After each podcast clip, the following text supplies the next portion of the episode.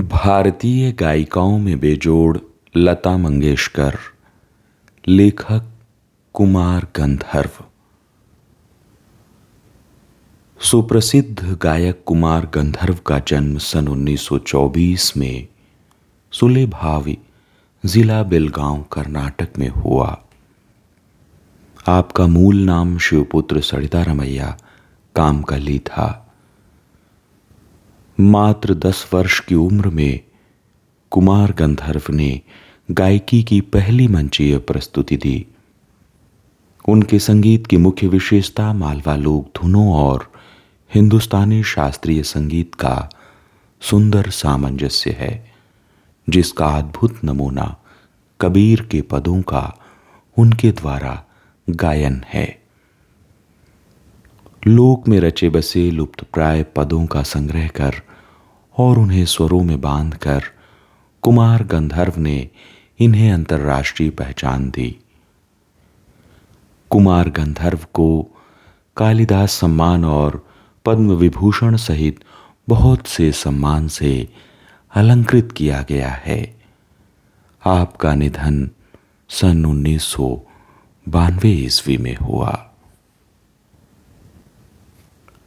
लीजिए सुनिए आलेख भारतीय गायिकाओं में बेजोड़ लता मंगेशकर। बरसों पहले की बात है। मैं बीमार था। उस बीमारी में एक दिन मैंने सहज ही रेडियो लगाया और अचानक एक अद्वितीय स्वर मेरे कानों में पड़ा। स्वर सुनते ही मैंने अनुभव किया कि यह स्वर कुछ विशेष है, रोज का नहीं। यह स्वर सीधे मेरे कलेजे से जा भिड़ा। मैं तो हैरान हो गया। मुझे समझ में नहीं आ रहा था कि यह स्वर किसका है। मैं तन्मयता से सुनता ही रहा।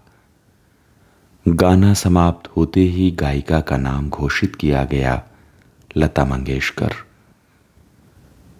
नाम सुनते ही मैं चकित हो गया। मन ही मन एक संगति पाने का भी अनुभव हुआ। सुप्रसिद्ध गायक दीनानाथ मंगेशकर की अजब गायकी एक दूसरा स्वरूप लिए उन्हीं की बेटी की कोमल आवाज़ में सुनने का अनुभव हुआ। मुझे लगता है बरसात के भी पहले के किसी चित्रपट का वह कोई गाना था। तब से लता निरंतर गाती चली आ रही है और मैं भी उसका गाना सुनता आ रहा हूँ। लता के पहले प्रसिद्ध गायिका नूर जहाँ का चित्रपट संगीत में अपना जमाना था।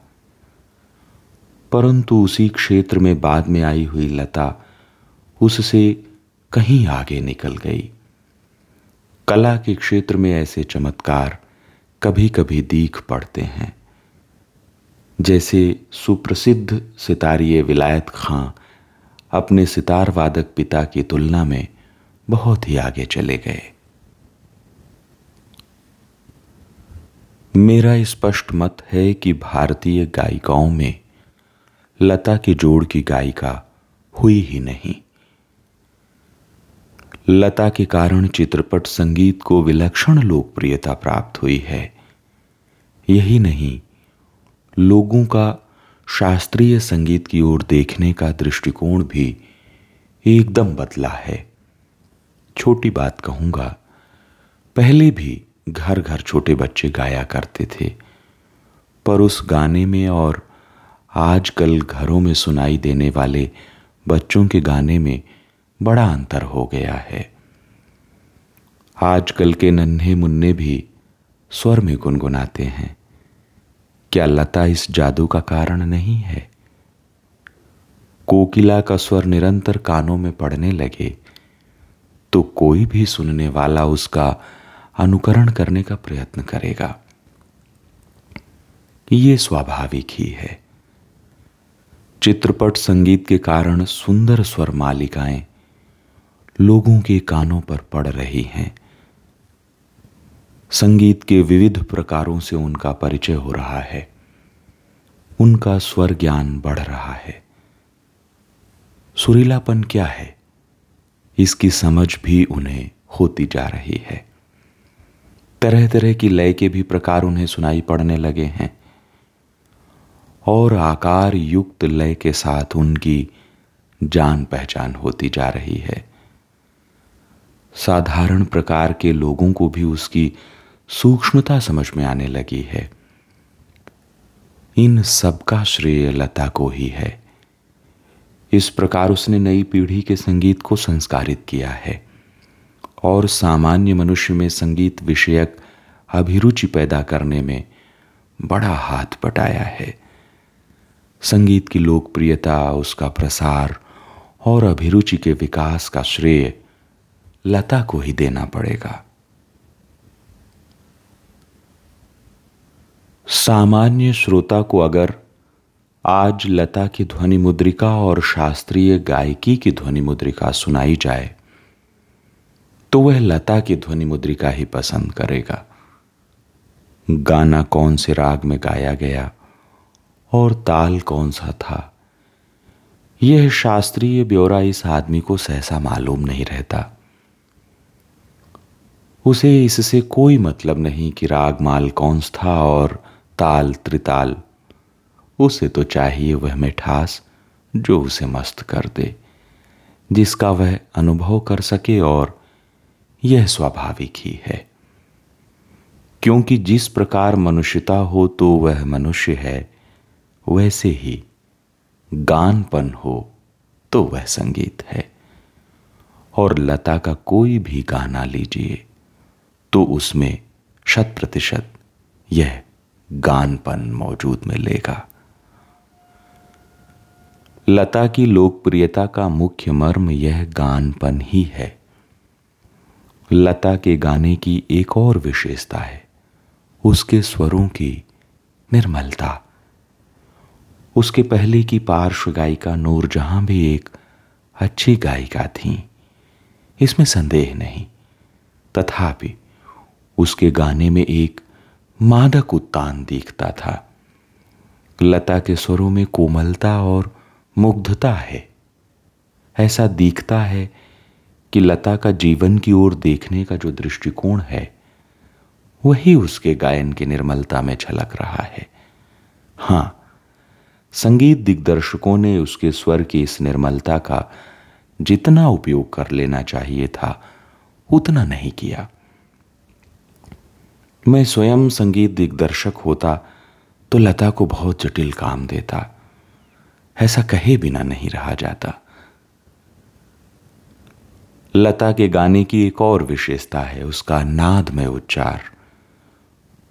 उसके गीत के किन्हीं दो शब्दों का अंतर स्वरों के आलाप द्वारा बड़ी सुंदर रीति से भरा रहता है, और ऐसा प्रतीत होता है कि वे दोनों शब्द विलीन होते होते एक दूसरे में मिल गए हैं। यह बात पैदा करना बड़ा कठिन है। परंतु लता के साथ यह बात अत्यंत सहज और स्वाभाविक हो बैठी है।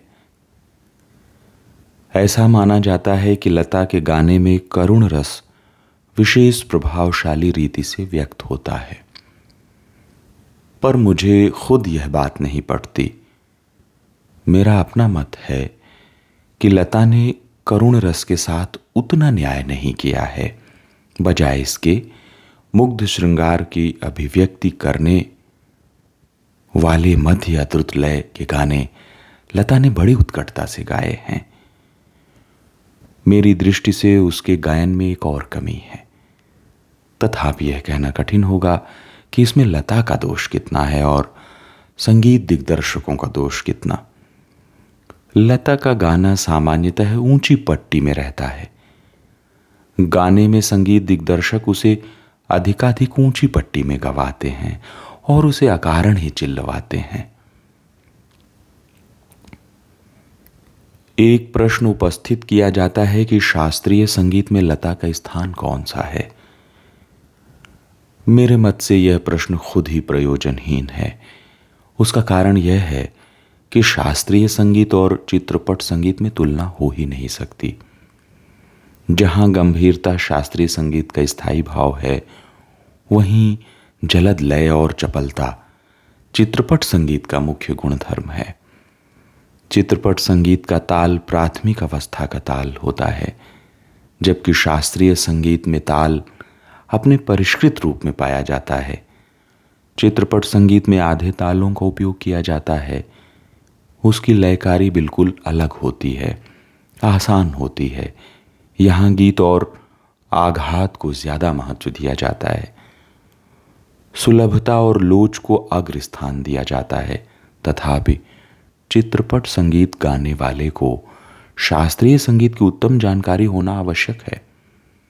और वह लता के पास निसंशय है।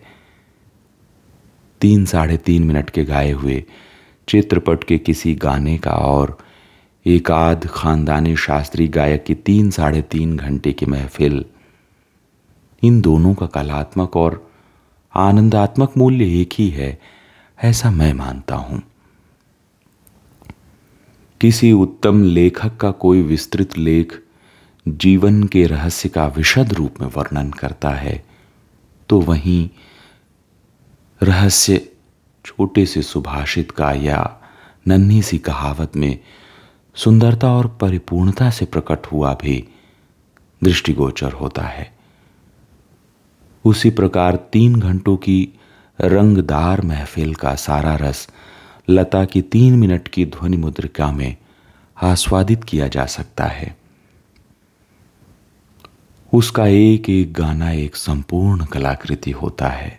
स्वर, लय, शब्दार्थ का वहाँ त्रिवेणी संगम होता है और महफिल की बेहोशी उसमें समाई रहती है।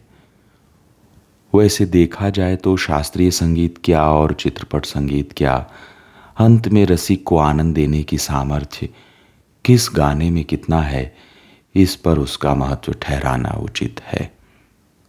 मैं तो कहूँगा कि शास्त्रीय संगीत भी रंजक न हो तो बिल्कुल ही निरस ठहरेगा। अनाकर्षक प्रतीत होगा और उसमें कुछ कमी से प्रतीत होगी। गाने में जो गानपन प्राप्त होता है, वह केवल शास्त्रीय बैठक के पक्केपन की वजह से ताल सुर के निर्दोष ज्ञान के कारण नहीं। गाने की सारी मिठास सारी ताकत, उसकी रंजकता पर मुख्यतः अवलंबित रहती है। और रंजकता का मर्म रसिक वर्ग के समक्ष कैसे प्रस्तुत किया जाए? किस रीति से उसकी बैठक बिठाई जाए? और श्रोताओं से कैसे सुसंवाद साधा जाए? इसमें समाविष्ट है। किसी मनुष्य का अस्थि पंजर और एक प्रतिभाशाली कलाकार द्वारा उसी मनुष्य का तैल चित्र। इन दोनों में जो अंतर होगा, वही गायन के शास्त्रीय ज्ञान और उसकी स्वरों द्वारा की गई सुसंगत अभिव्यक्ति में होगा। संगीत के क्षेत्र में लता का स्थान अव्वल दर्जे के खानदानी गायक के समान ही मानना पड़ेगा। क्या लता तीन घंटों की महफिल जमा सकती है ऐसा संशय व्यक्त करने वालों से मुझे भी एक प्रश्न पूछना है। क्या कोई पहली श्रेणी का गायक तीन मिनट की अवधि में चित्रपट का कोई गाना, उसकी इतनी कुशलता और रसोत्कटता से गा सकेगा? नहीं। यही उस प्रश्न का उत्तर उन्हें देना पड़ेगा। खानदानी गवैयों का ऐसा भी दावा है कि चित्रपट संगीत के कारण लोगों की अभिरुचि बिगड़ गई है। चित्रपट संगीत ने लोगों के कान बिगाड़ दिए हैं। ऐसा आरोप लगाया जाता है। पर मैं समझता हूँ कि चित्रपट संगीत ने लोगों के कान खराब नहीं किए हैं। उल्टे सुधार दिए हैं। ये विचार पहले ही व्यक्त किए हैं और उनकी पुनरुक्ति नहीं करूँगा। सच बात तो यह है कि हमारे शास्त्रीय गायक बड़ी आत्मसंतुष्ट वृत्ति के हैं। संगीत के क्षेत्र में उन्होंने अपनी हुकुम शाही स्थापित कर रखी है। शास्त्र शुद्धता के कर्म कांड को उन्होंने आवश्यकता से अधिक महत्व दे रखा है। मगर चित्रपट संगीत द्वारा लोगों की अभिजात्य संगीत से जान पहचान होने लगी है। उनकी चिकित्सक और चौकस वृत्ति अब बढ़ती जा रही है। केवल शास्त्र शुद्ध और निरस गाना उन्हें नहीं चाहिए। उन्हें तो सुरीला और भावपूर्ण गाना चाहिए। और यह क्रांति चित्रपट संगीत ही लाया है। चित्रपट संगीत समाज की संगीत विषयक अभिरुचि में प्रभावशाली मोड़ लाया है। चित्रपट संगीत की लचकदारी उसका एक और सामर्थ्य है, ऐसा मुझे लगता है। उस संगीत की मान्यताएँ, मर्यादाएँ, झंझटें सब कुछ निराली हैं। चित्रपट संगीत का तंत्र ही अलग है। यहाँ नवनिर्मिति की बहुत गुंजाइश है। जैसा शास्त्रीय रागदारी का चित्रपट संगीत दिग्दर्शकों ने उपयोग किया, उसी प्रकार राजस्थानी, पंजाबी, बंगाली प्रदेश के लोकगीतों के भंडार को भी उन्होंने खूब लूटा है। यह हमारे ध्यान में रहना चाहिए। धूप का कौतुक करने वाले पंजाबी लोकगीत, रुक्ष और निर्जल राजस्थान में परजन्य की याद दिलाने वाले गीत, पहाड़ों की घाटियों, खोरों में प्रतिध्वनित होने वाले पहाड़ी गीत ऋतु चक्र समझाने वाले और खेती के विविध कामों का हिसाब लेने वाले कृषि गीत और ब्रजभूमि में समाविष्ट सहज मधुर गीतों का अतिशय मार्मिक व रसानुकूल उपयोग चित्रपट क्षेत्र के प्रभावी संगीत दिग्दर्शकों ने किया है और आगे भी करते रहेंगे। थोड़े में कहूँ तो संगीत का क्षेत्र ही विस्तीर्ण है। वहाँ अब तक अलक्षित, असंशोधित और अदृष्टिपूर्व ऐसा खूब बड़ा प्रांत है। तथापि बड़े जोश से इसकी खोज और उपयोग चित्रपट के लोग करते चले आ रहे हैं। फलस्वरूप चित्रपट संगीत दिनों दिन अधिकाधिक विकसित होता जा रहा है।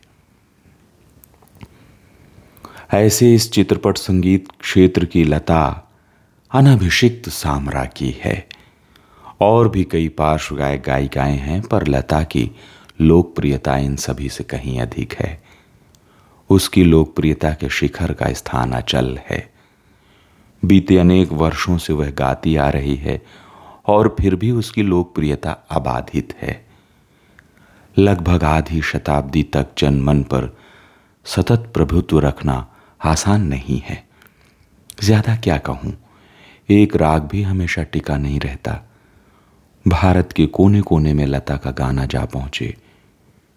यही नहीं परदेश में भी उसका गाना सुनकर लोग पागल हो उठे। यह क्या चमत्कार नहीं है?